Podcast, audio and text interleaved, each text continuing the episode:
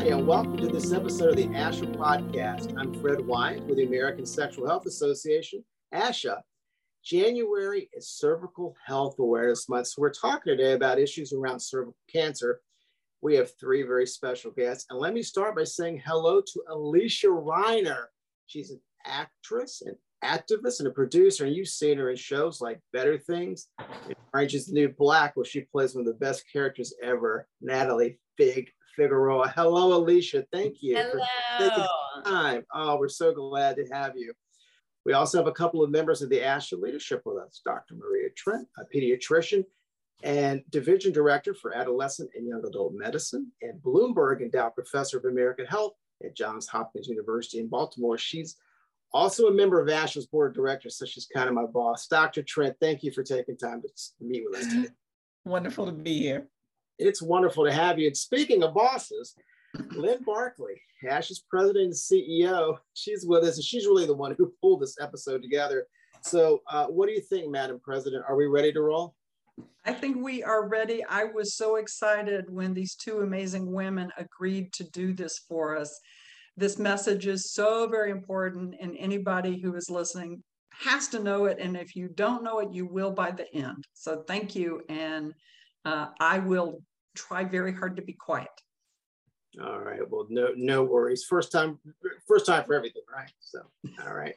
Thank you, Fred. All right. So, I hope I still have a job after this. All right. Well, Alicia, let me start with you. So, it was a couple of weeks ago, you reached out to Lynn about January being Cervical Health Awareness Month to see how we might work together. And I know that you you have a personal story here. So tell me, what is your interest in, around cervical cancer advocacy?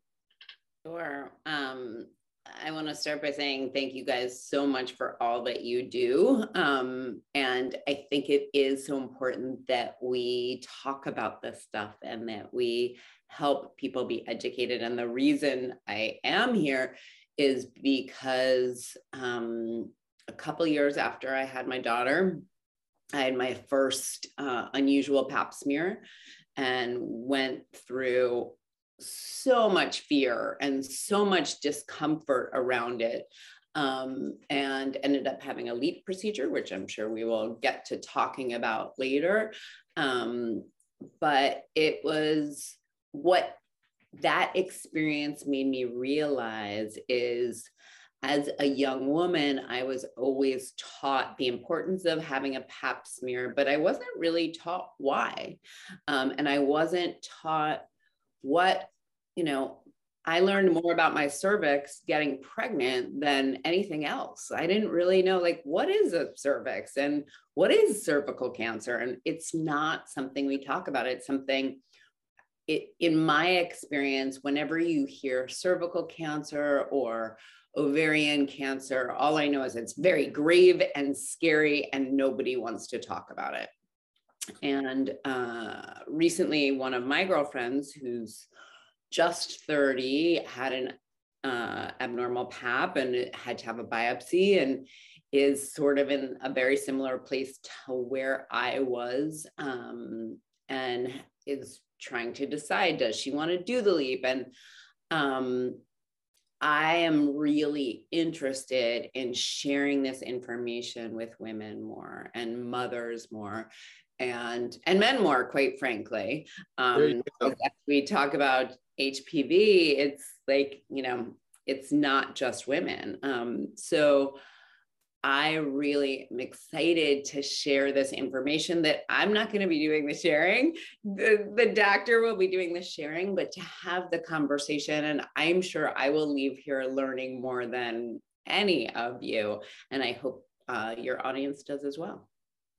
So you brought up a couple of terms there that we will absolutely want to talk with Dr. Trent about. But what, let me ask ask you, Alicia, about you mentioned HPV, the human papilloma virus, and yep. of course there are many different types of HPV, and some of the high risk types are the ones that cause almost all cases of cervical cancer. I'm just curious, did you know anything about HPV before your diagnosis, or how did that come up in discussions with your healthcare team? Zero. I knew absolutely zero because I was an adult um, and it was it was bef- this was before the vaccine um, and I I did know that when I yeah, that's I knew zero. I would say I knew zero. I knew zero about HPV and what it that it had any relationship to cancer. I didn't know that it was possible that a virus could have anything to do with cancer. Um, that sounded like those two things shouldn't have anything to do with e- each other. You know, that's not what cancer is not about viruses. Viruses have nothing to do with cancer. Um, that's a ridiculous, that was a ridiculous concept to me. Um, and I'm, I'm sharing my ignorance here in all honesty so that people don't feel stupid. Like I'm a really, I consider myself fairly intelligent, college educated woman. Um, and these were things I simply did not know and let me suggest it's probably not your fault. A lot of people don't know about these things. Dr. Trent, let me ask you about HPV and uh, how you discuss it with parents and young people. And I, am guessing in your practice, this is often a vaccine discussion. I mean, how does this, how, how do you talk about HPV? So, you know, interesting, the discussion has changed considerably over time. So, I'm a pediatrician, but my area of expertise is in adolescent and young adult health. So, I'm a subspecialist who really sees young people aged 11 through 25. And for many years, we were doing a lot of the kind of preventive services work that I think we, have been talking about here with PAP testing and follow up PAP te- testing and sending people for extra uh, special exams so we could see see whether or not it was precancerous or not. So we did a lot of that work um, as people who care for this age population, um, particularly young people who were sexually active. Now, what I will say is that vaccination has really changed the game for us all together. And so what we're seeing is HPV vaccination has really shifted the type of care that we're delivering in adolescent and young adult healthcare. Um, the new recommendations are even saying move from 21 to 25 to start PAP testing, um, unless you have some reason to suspect something else is going on. So I think that the new, I think what we've seen is a shift because we now understand how HPV works in the systems of young women. But I think we also have been able to really eliminate some unnecessary procedures in women, given that 99% of what we see in cervical cancer is really tied to those high risk HPV types that are in the vaccine. So it, from a pediatric perspective, I think that now we have new tools and innovation has enabled us to really shift public health around cervical cancer. And you can see the differences in the number of cases we see here in the United States, um, certainly with adverse outcomes compared to say other countries who don't have access to vaccination. So I think we're, I, I think the conversation really shifts around as you say, to vaccines more than, oh, I've got to get your daughter ready for a PAP test, or young woman, it's time for you to get your PAP test, because we're really doing PAP testing now almost as an exit from our clinic. So we're packaging people for young adulthood um, at, at just before their 26th birthday. And that's when they're getting their PAP test um, really now. And can you, I'm really, I would love it if you would just lay out in the most basic way for people why what is a pap test why do we get it what does it test for um, and same with you know the vaccine and what is hpv Sure. So HPV is the human papillomavirus. It is a virus that is hot linked to cervical cancer. And so is something that we certainly want to prevent in individuals. And while people don't like having pelvic exams, the reality is that they are life-saving for women. And so basically a, a, a, PAP test, it's become better over time. It used to be two things that you had to use, but now there's just this one brush, this big brush that you just brush the outside of the cervix with. It's not painful, although sometimes people can have a little cramping. It's just a light brushing around the cervix. And then we put it in a little um, uh, it's like a short test tube, but it's like a little short container that has some fluid in it that allows it to be tested in the lab. Not only can we look at the cells from that, we can now do HPV testing, which they've incorporated into an algorithm to help us to really guide people about their risk. Um, it's really just an, a value added piece to a pelvic exam that people um, could be having um, or should be having on a regular basis um, as a part of their, their, their sort of well woman care. Um, it's interesting because there's some data that may suggest that we may be able to even collect the cells without doing a full pelvic exam. But for now, our PAP, we're doing, we're still doing PAP testing. Um, and that's with just the, just the brush around the cervix and um, very simple, just takes a few, take the whole thing takes just a few minutes. It's, it's really not cumbersome but I think it's very much value added. I would say for our patients, younger patients, sometimes they have not had a pelvic exam. And so oftentimes we're the first people to do a pelvic exam. We have that honor. And so we want to make it as gentle and um, not, not very scary at all. And so we do a lot of talking through. But I think for most adult women, it's a really easy procedure. And for women who've had children, it's nothing compared to childbirth. I mean, it's nothing compared to all the many pelvic exams you have to check for the baby. So, or, or what the cervix is doing then. So it's really a minor thing. Um, I, I think it's invasive for many people, and we have to be thoughtful about people who have a history of trauma, but it's a really sort of everyday thing. And um, to collect the cells. And then as far as the vaccine goes, you know, they make the vaccine, you know, our body responds to different kinds of proteins. Um, we have a lot of talk about vaccines in the public. So the HPV vaccine doesn't have any live virus, it's not a live vaccine. Um, it's an inactivated, inactivated vaccine that um, has proteins in it that allows, it has the, the multiple vaccine types. Um, they're different manufacturers, but there's one that has all the high risk types um, that include um, those that cause cervical cancer, as well as those that cause genital warts. And um, so, really, a comprehensive vaccine that really protects people. I think the reason people talk about uh, the population I serve so often is because it works best if we get people before they start having sex. And so people are really reluctant. Uh, we can give the vaccine to people as early as age nine, uh, but usually give it at the 11 to 12 year old visit. And oftentimes people are like, oh, I just can't, I'm not ready to have the talk. And I am one of those parents. I, I, can tell you, I never ask people to do things I'm not willing to do myself. Um, we had a talk with my daughter and my son before we put them on that bus for kindergarten. So we started having these series. I got a book and we read a book with them. And we start the talks very developmentally appropriate. But who can touch you, what your body parts are, those kind of basic things. And over time, the discussion evolves. So by the time they're 11, you know, we say you have to get this shot because sometimes later on, when people start are in relationships and they, you know, they they they start to be intimate, um, there's this risk for this virus, and um, this is what the shot is for.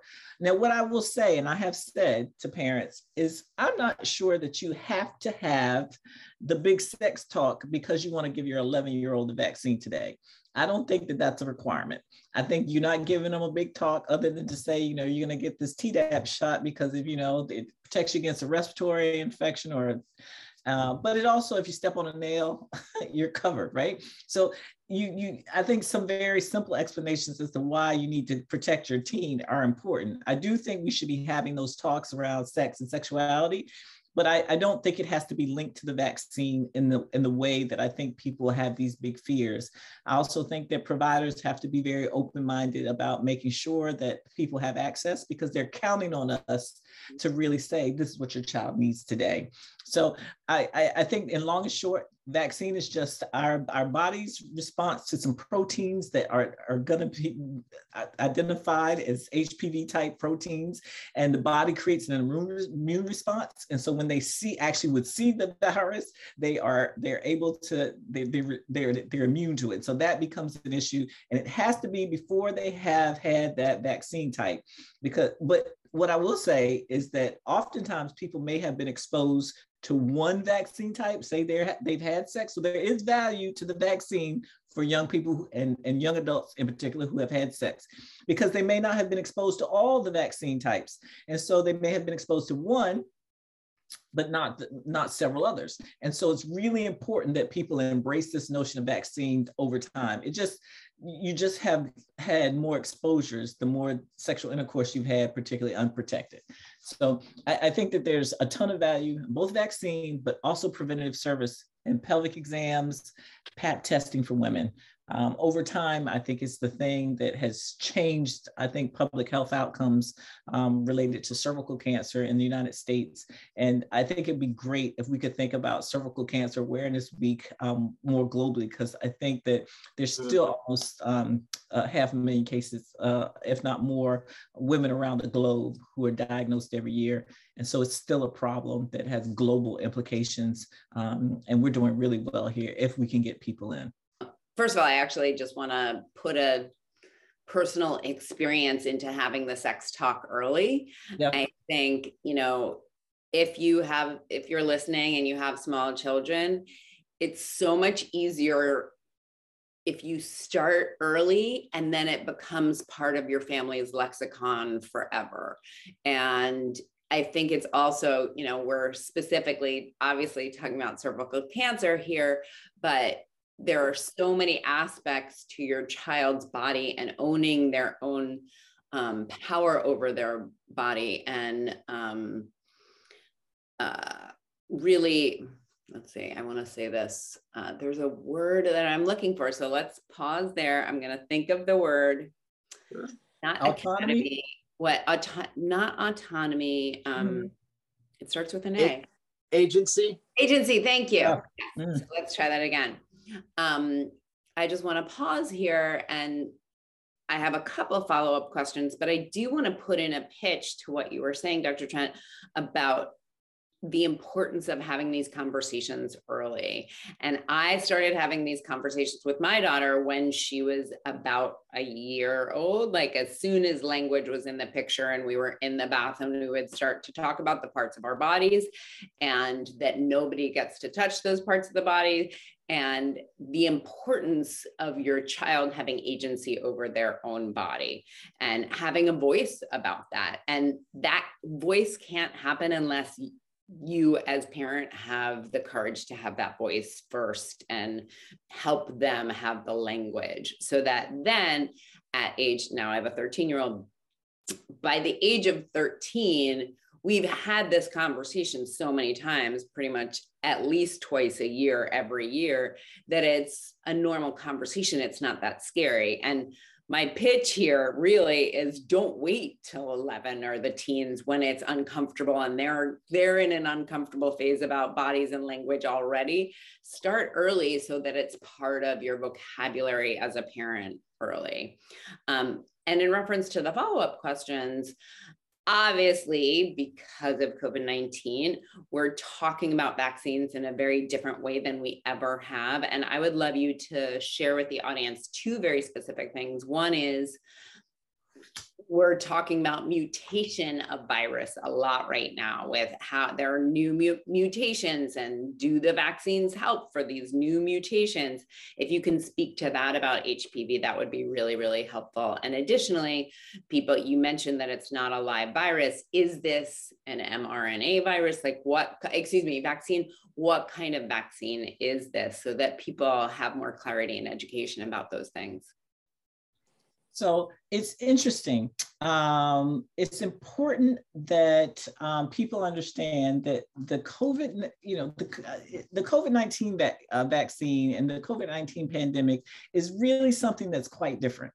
Um, I think people sort of say that it's new, um, but you know, in reality, people have been working on these mRNA vaccines um, for a very long time. And so that's why they've been able to develop them for effectiveness. But it's kind of like every year when we get a flu vaccine, um, people keep saying, well, you know, you know, I don't, I, you know, why do I have to get one every year? I, I think it's in part because we expect um, some different flu vaccines um, we expect some different types of flu that would occur.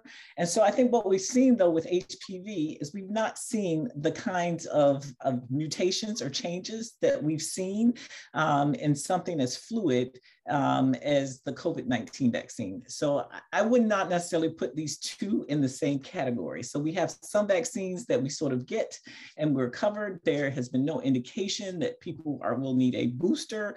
Um, and so I, I, don't, that that in of itself um, is, is, I think just it's a different disease process. Be, yeah, um, is very yeah. slow. It's a very slow process. That's what we've sort of learned um, by actually studying adolescents over time, which is why it's sort of starts at 25.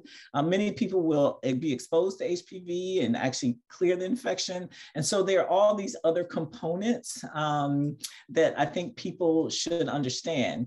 Um, the, the, guard, the vaccine, I don't call him by name, but there's one that is a non-valent vaccine um, recombinant um, tissue, um, recombinant um, materials. And again, these are proteins um, that the body will show to the body right? So they have these protein types, and the body will respond, will have an immune response to those proteins that then will protect the person over time. I think beyond that, um, I think what people should know is that there's no you know live hpv being injected into their child and i think that that's the most important thing people should understand about um, the vaccination process um, for hpv but the fact that we're covering even more vaccine types I think than the original vaccine. There was one with two types and one with four types. And now we have a nine valent vaccine that's now available um, that covers even more types, I think is really critically important. Um, and what's, what's, what's really cool is that it's, it's, it's, recommend, it's highly recommended. It's been vetted by the CDC. Um, you know, millions and millions of doses have been given worldwide. Um, there are other countries, when you look at Australia, where they have virtually given it in school, it's been virtually eliminated there. People are not seeing the kind of um, disease that we see here. And so I think our ability to embrace this is natural and normal is important. What's interesting is there's something in it, they call it an adjuvant, something that makes it uh, work better um, in it. And it's the same adjuvant that we've seen uh, used in um, the hepatitis B vaccine. And so I think people, sometimes for me, it becomes a, a sort of a hangup that people have around um, the, the association with sexual behavior um, in adolescence during this time when parents are really worried about everything. Uh, and um, then they have to deal with this. But what I know is that we give another vaccine that's associated with sexual behavior. It's actually associated with IV drug use. Um, and um, no one looks at their their two day old infant and says i think these things are going to happen to my child. They look and say i want to do everything i can to keep my baby safe. And so we give hepatitis b vaccine on day two or three of life um, before people even leave the hospital. And so the the, the safety profile of the um, hpv vaccine has the same adjuvant it's obviously a different they're different proteins obviously a different to a different virus. Um, but I, I think when i think about it I, I, to me, it's sort of like saying, well, what's different now? Why, why don't we want to do everything to protect our child? They have so much more autonomy. They're moving into the space where you're not with them all the time. Why wouldn't we want to protect them? And sometimes they do make choices that we don't agree with, or they make choices that they regret later or they they get hurt or they they do absolutely nothing. They they have no sex at all but they they they may marry someone for example who then has plenty of hpv exposure and then they're suddenly exposed. How can we prevent that? And i think that i think that when we give them vaccinations it's our way um, of really showing them how much we love them. It doesn't mean we doubt them or their ability. Um, it, it really is an investment in their future and it's a, it's a part of the safety net. So I think that that's how I see this whole process of both vaccination um, in this era. Now, I think you're right that I, we don't want people to stop thinking about vaccines. It's a really important of our public health um, uh, infrastructure and, and, and, and public health practice is so important, probably now more than ever. Um, I think people have gotten exhausted, but I think around this particular issue, I think we can't lose focus. And that's why I think this Cervical Cancer Awareness Week is so important. And us thinking about all the things that we have in our toolbox be it vaccines, be it pap testing, um, be it talking to people. So they talk about talk about whether or not they've had exposure. They talk about family history. Um, they have an opportunity to really share. I think there are tons of things we can do to keep young women and young men safe from this particular disease. Um, I think the health-related quality of life impacts on women and men can be quite significant. We didn't even talk about men that much because it's cervical cancer awareness week, but there can be significant impacts um, across and gender. Just so, because I don't even know, is is the HPV vaccine something that you do give to boys as well? Absolutely, absolutely. And um, because we want to have a complete circle of safety yeah. around everybody.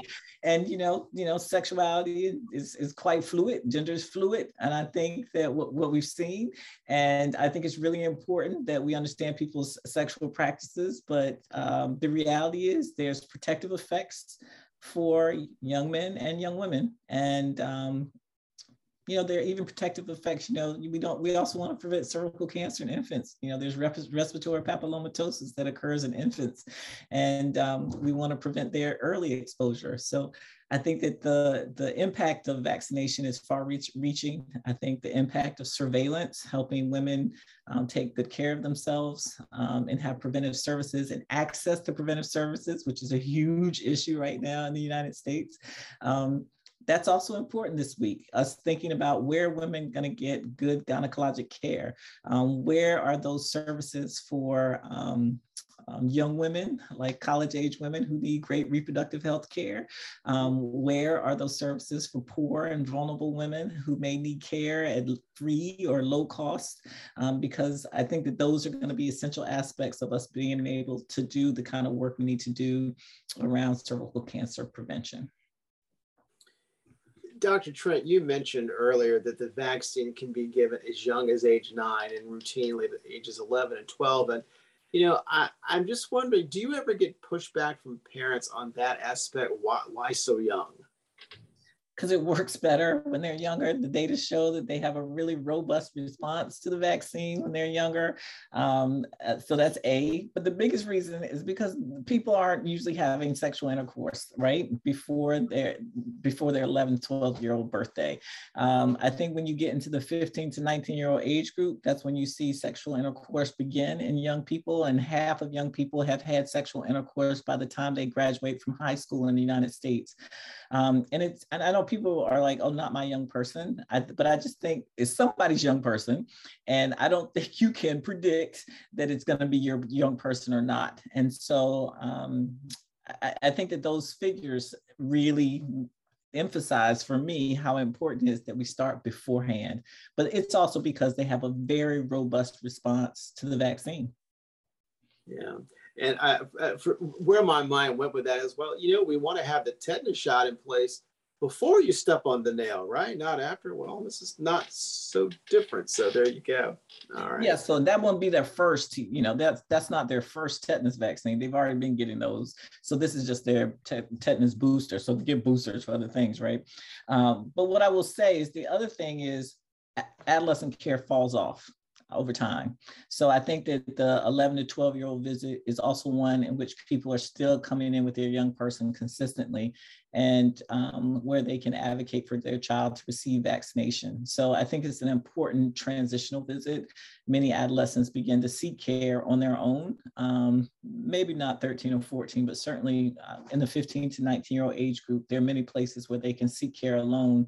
Um, and they, but they still need, and mo- they still need, which some people argue should, should change, um, um, permission, consent for vaccines, and that becomes a complicated issue if they're there for confidential care. So that 12, 11 to 12 year old visit really represents, it's an easy visit from a parent perspective, communication perspective. They're still can, you know, they're still coming in for routine care. Um, and it's before they've started having sexual intercourse. Uh, I'm going to go off script just for a second. Lynn, remind me, didn't you tell me a few years ago you were having some interactions with one of your healthcare providers, maybe it's even about your kids and the vaccines, where you like took some of ASHA's publications on HPV and the vaccines. I think you gave them to the to the pediatrician or to the doctor. You had to educate them about all this. Is that am I remembering that right? Yeah, my kids are not young. My baby is 27. Well, there you go. So when he was going in for his sports physical, the vaccine had just been approved a few months before for males. And when I, I said to my husband, I'm taking him this year. And so, uh, because I wanted to make sure he got the vaccine. And when I said to his doctor, I said, So, what's your position on the HPV vaccine for males? He said, I don't know. I said, That's okay. I do. So I did give him some materials, and you know, of course, they uh, give the vaccine routinely now. You know, uh, which is great. That which is what doctors really need to be doing, uh, not questioning it. Just you know, here it's time for your shot. Let's do this. Let me, if, if I may, let me jump in and ask a question. So, Marie, you've talked a lot about obviously the vaccine, which is so critically important, and PAP test but there's also the HPV test. Um, and I don't think people, one, know about it, two, understand the benefit of the HPV test. Um, and so, can you talk just a little bit about that? And Alicia, I don't mean to jump on you, but, and I said I'd be quiet, but apparently I can't. Yeah, I mean, I think it does check for, uh, checks cells for um, to see whether or not you have a high risk type of HPV. I think that most of us in professional offices are using that in conjunction still with PAP testing to determine how frequent um, you also um, need um, PAP testing. So I, I think it's a wonderful adjunct. I think for many years people pushed back on it on its use in isolation, um, in part because sometimes people can clear those infections and they want to know whether or not you're actually having those changes in the cells that are on your cervix. But I think it's, uh, I think innovation in terms of our ability to detect um, whether somebody has a high risk HPV type or not is really critically important, particularly when we see subtle changes. Um, you know, there's a spectrum, there are low grade changes and there are high grade changes, and then there's goes to frank cancer. So they're, they're all those things. They have some cells, something called ASCUS, which is like cells of atypical cells of undetermined significance. So there's a range of cell types, but I think that your HPV test helps us to really, the, the typing helps us to determine um, whether or not you're carrying a high risk HPV type or not, and how we need to do surveillance um, with that patient. And I have a question, a, a little bit of a follow up to that, which is of the patients you see, uh, uh, those who are sexually active, so women over a certain age, we won't, I don't want to uh, give an age because I don't want anyone to have a certain feeling about what age is appropriate. Um, but how many of them are positive for HPV, for some form of HPV?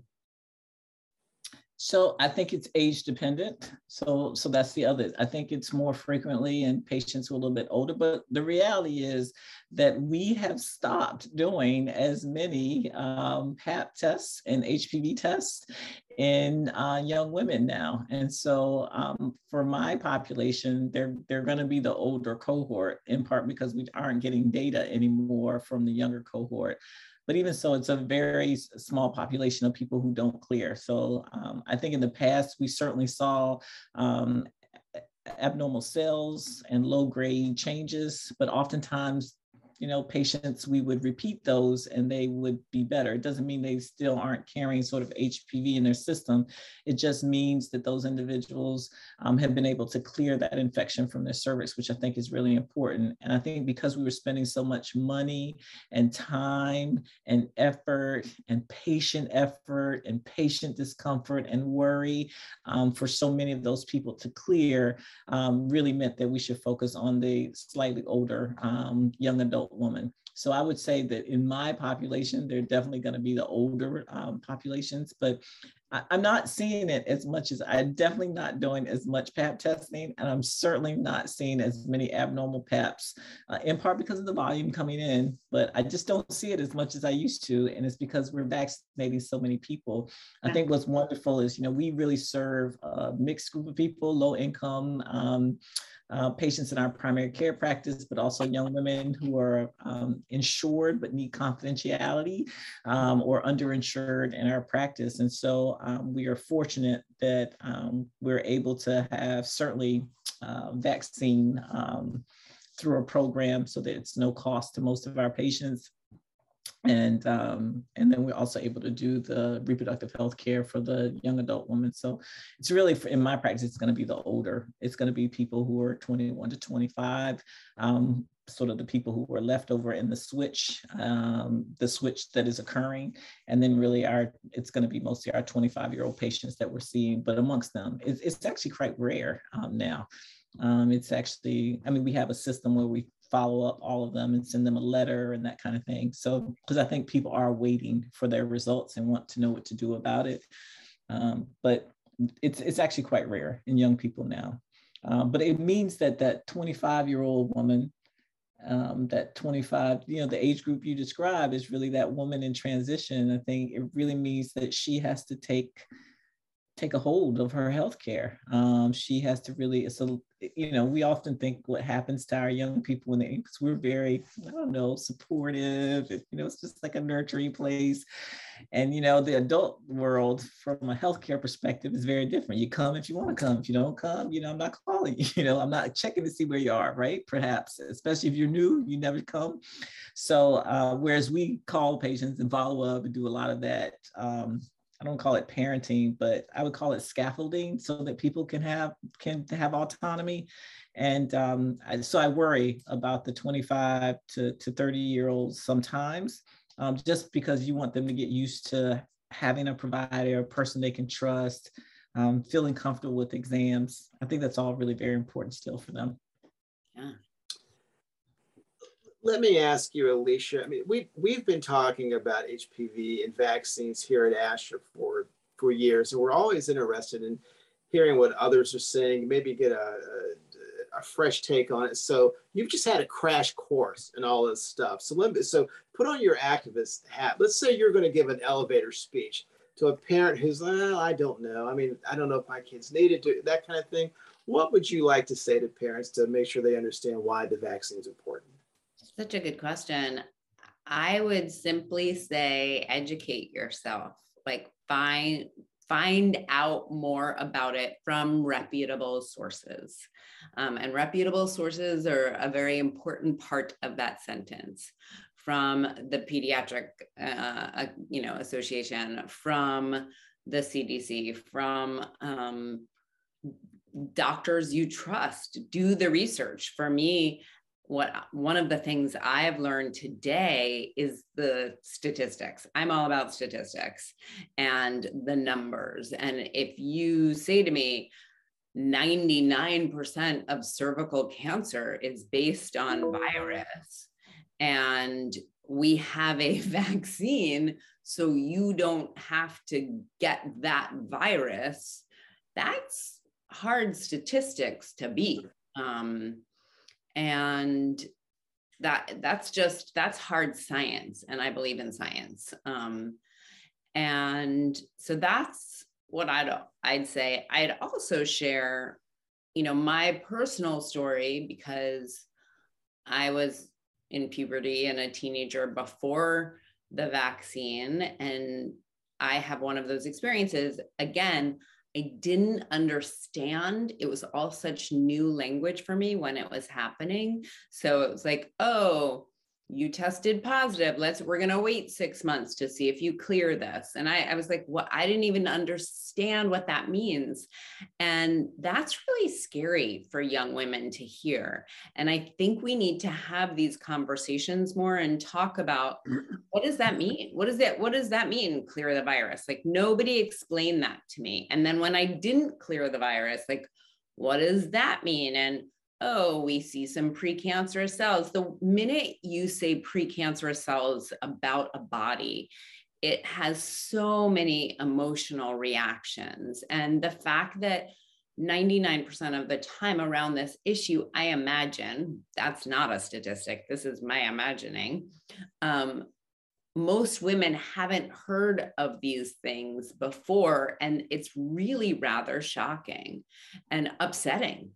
Uh, and that's again why I'm here having this conversation. Is one of my best friends is going through it right now, and just simply me being able to say to her, "Hey, I went through that. It's you're gonna be okay." was so helpful because we are not educated about this. It is not part of what you learn just like you know we learn birth control but we don't learn this stuff like my mom never told me about uh, you know what happens if you you know don't clear the virus or if you have precancerous cells. Like that was not part of my sexual education and i think it needs to be. I think we need to have these conversations just like we need to have conversations about endometriosis and we need to have uh, there's a lot of conversations about the female body that we need to have more so that women feel more ownership and empowered within their bodies and to have more choice. Um, and I will say, you know, I, I would love it if you'd also talk a little bit about a LEEP and what that is, because I had no idea. And um, I guess full once you once you share that, I will share the end of my story. And to me, it's a yet another reason why you might really want to think about taking the vaccine.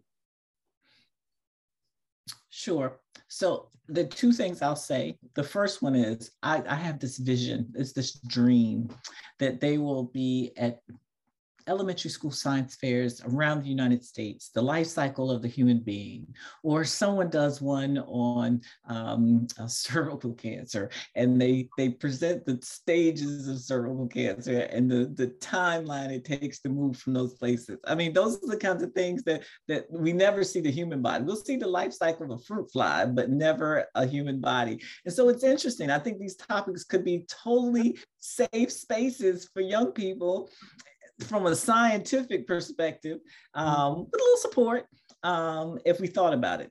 Um, the second thing is you you talk about your procedure. So basically, um, a LEEP is when you have loop electrosurgical excision uh, excision procedure. So basically, there's a heated wire um, loop that is heated electrically, and they, it's used to essentially just scrape um, the cells off of the surface of the cervix for both um, diagnostic reasons, but also for treatment reasons, because removal of that sometimes for many people can be an effective way uh, to keep the can keep keep the cells from spreading, right? So I think that, that that's the thing I think that um, that you're having. Now, the experience of it, I would have to say you would be able to speak more uh, thoughtfully about what it feels like as a patient. Um, but essentially, that's that's what's happening during the procedure. Um, thank you, and uh, and I will I will share that. So I did have that procedure because uh, I didn't clear the virus. They were seeing more like uh, we kept on. I'm a, I'm a big watch and wait kind of gal. They kept on seeing more cells, and it was time. And it was definitely a painful procedure. I also, um, unfortunately, had a um, what would you call it? I, um, there a complication, I guess you would say, and I then in my healing a couple days later hemorrhaged. Um, and it was dangerous and scary and i had to go to the emergency room. And uh, i've actually never talked about this in public. And um, and i have heard said that it may have been more complicated and more difficult to get pregnant after that.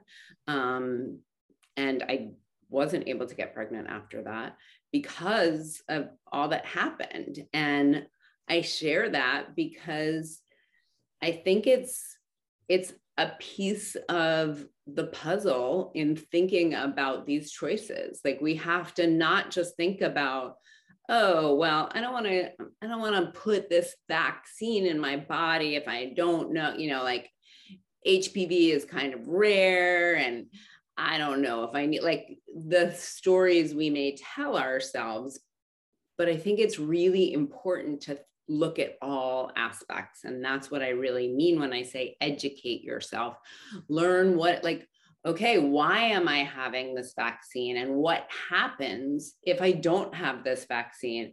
What, what does it look like when you don't clear the virus? What does it look like when you have precancerous cells? What is, when that happens, what happens to a body and what are your statistics in that direction?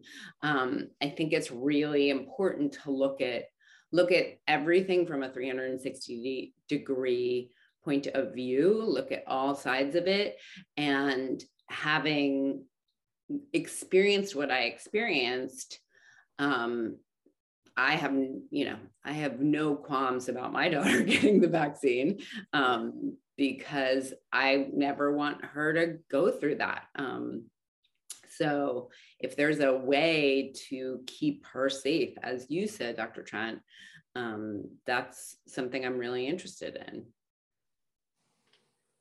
That's uh, thank you for sharing that. I, you know, we always say that the the patients have some of the most authentic voices that we can tap into because you've been through it, and um, I appreciate you for sharing that. Alicia, let me just continue that just for one more point. Uh, just thinking back on your experience, I mean, if you're talking to somebody who's just starting this journey, they've just had their their first abnormal screening test, they're in the oh my god kind of moment yeah. What would be one or two things that maybe you wish you would have known that could have made it a little bit easier? Anything in particular? You're not alone. I think the biggest thing is you're not alone. And even though, similar to miscarriage or similar to a lot of female health issues, even abortion, women don't talk about these things. It doesn't mean it's not happening. Um, and it's scary to talk about. I think sometimes we as a society think if I don't talk about it, it won't be real. Um, and we, I think it's quite the opposite. The more we don't talk about things, the more they grow and fester. And one of the magical things about our planet today is in this technological information age, we can share information more easily, just the way we are today on, uh, you know, on a podcast, on a Zoom, on um, a multitude of channels. And it's really important that we share this information and not be afraid of it Cancer is such a scary word for so many people. And this one's a biggie for me that I feel strongly about because it's preventable. You know, this is it's a preventable cancer, which is that's rare, right? There's there's you know, we all know healthy diet and exercise and meditation and all the good juicy stuff, you know, no, don't smoke too much. Um, don't we know we know what we're supposed to do with our bodies, but with it's really rare that we can say i don't i can't think of any other cancer where you can say oh it's preventable. Um, that's kind of magic. Um, and i think we really want to use the tools we have. There you go. We are near the end of our time but i, I have to ask dr trent uh, about the just quickly about the challenges of healthcare delivery in the age of COVID. I mean, I, have heard a statistic that we are running a deficit in HPV vaccines of something like a million or however many doses, whatever the number is. It's a lot. Would you just speak to, just to that? How, what is it like for you and your colleagues to deliver these services in the middle of a pandemic? So I think it depends on whether there's a surge or not. I think the challenge becomes how many people we can see in a day um, and get them into the office. Only a certain number of people we can have in the office at one time. Although I think those numbers have gone closer to normal now. We've not had any trouble with our core vaccine, certainly in our office. So we're able to actually, if we're able to get people in, we're able to vaccinate them. And we actually made vaccination a priority in our clinic. So people who were due, certainly infants um, who are in that first year of life who need multiple vaccinations, but also our adolescents were an additional additional priority for us who were due for vaccination. And so I think we have to continue to prioritize that during COVID. Um, what I will say is, I think sometimes it's the procedures, maybe some of those that sort of um, have been described today. I think getting in for, um, I think procedures that people consider important, but they may not be acute. I think that's much harder.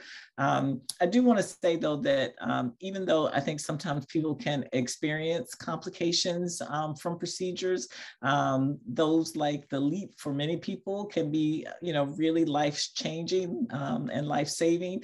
So um, I think it's important that people talk to their doctor about the risks and the benefits when they go in so they know what to expect, including sometimes the things that may not go well with the procedure. They also have to take adequate time to really heal afterwards um, so that that tissue has a chance to grow back. So I, I think that, um, I, but I think it's those procedures during COVID that I think may be a challenge. What we're hearing from our surgical colleagues is getting people in. But I think our OBGYN team has been really thoughtful about our ability to sort of see people. I think the final challenge is, is getting people to want to come to medical facilities during COVID. Um, and so I think we have to do a, think more about use of telemedicine as a way to sort of screen people, figure out who needs what, and then triage people effectively for services so that no one falls through the cracks. Uh, because I think I would worry about um, uh, the people who need vaccination. I mean, I think there's a tricky time window um, in adolescent health. We definitely want to get the early ones in. Um, but I think we also want to deliver really high quality reproductive health services to women even during COVID. And so even if that's a quick telemedicine visit with a triage and a short visit and, or a vaccination or whatever it is, I think we have to think, use our resources very effectively to do that. Um, because I think we've worked really hard to keep our, our institutions safe. I mean, I think certainly mask wearing and cleanliness is a high priority within those institutions. So I want to tell people that it is safe. I have been, it's, we're all going to the grocery store. It's much less safe. People are going to sporting events, much less safe. People are on airplanes, perhaps much less safe.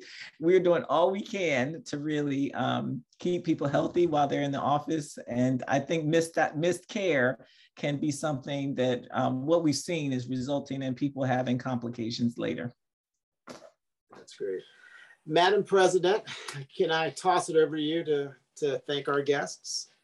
you know, we could have, I, to me, and, and I do, we do live and breathe this all the time, but I learn something every time we have these conversations. And Alicia, I can't thank you enough for really for your heartfelt, um, really your stories and your your challenges and your questions and you know so i hope we can do this again and maria you are as always uh, one of my very favorite people on the planet and you know, she clearly knows uh, pretty much everything. Yeah, I know. I told you you'd really enjoy meeting her, Alicia. So thank you, Fred. That was awesome. And uh, I can't wait for part two. This is amazing. There you go. Thank you all very much. I want to mention quickly, we've talked about a lot of terminology, a lot of tests and procedures and vaccines today. We have an interactive patient education tool called Understanding Cervical Cancer Prevention that really breaks all this down so nicely. Whether you're entering screening, you've had an abnormal test, you need a follow up, or you want to know about vaccines, we have we have versions in English and Spanish, and we'll put a link to that in the show notes. So I urge you to take it to to, to check it out. Thank you all for being with us today, Lynn. Thank you for pulling this together uh, on such quick notice. Thanks to everybody who listens, whether you're downloading or streaming. We really appreciate you. Keep in check because we'll have more good stuff to come. And take care, everybody.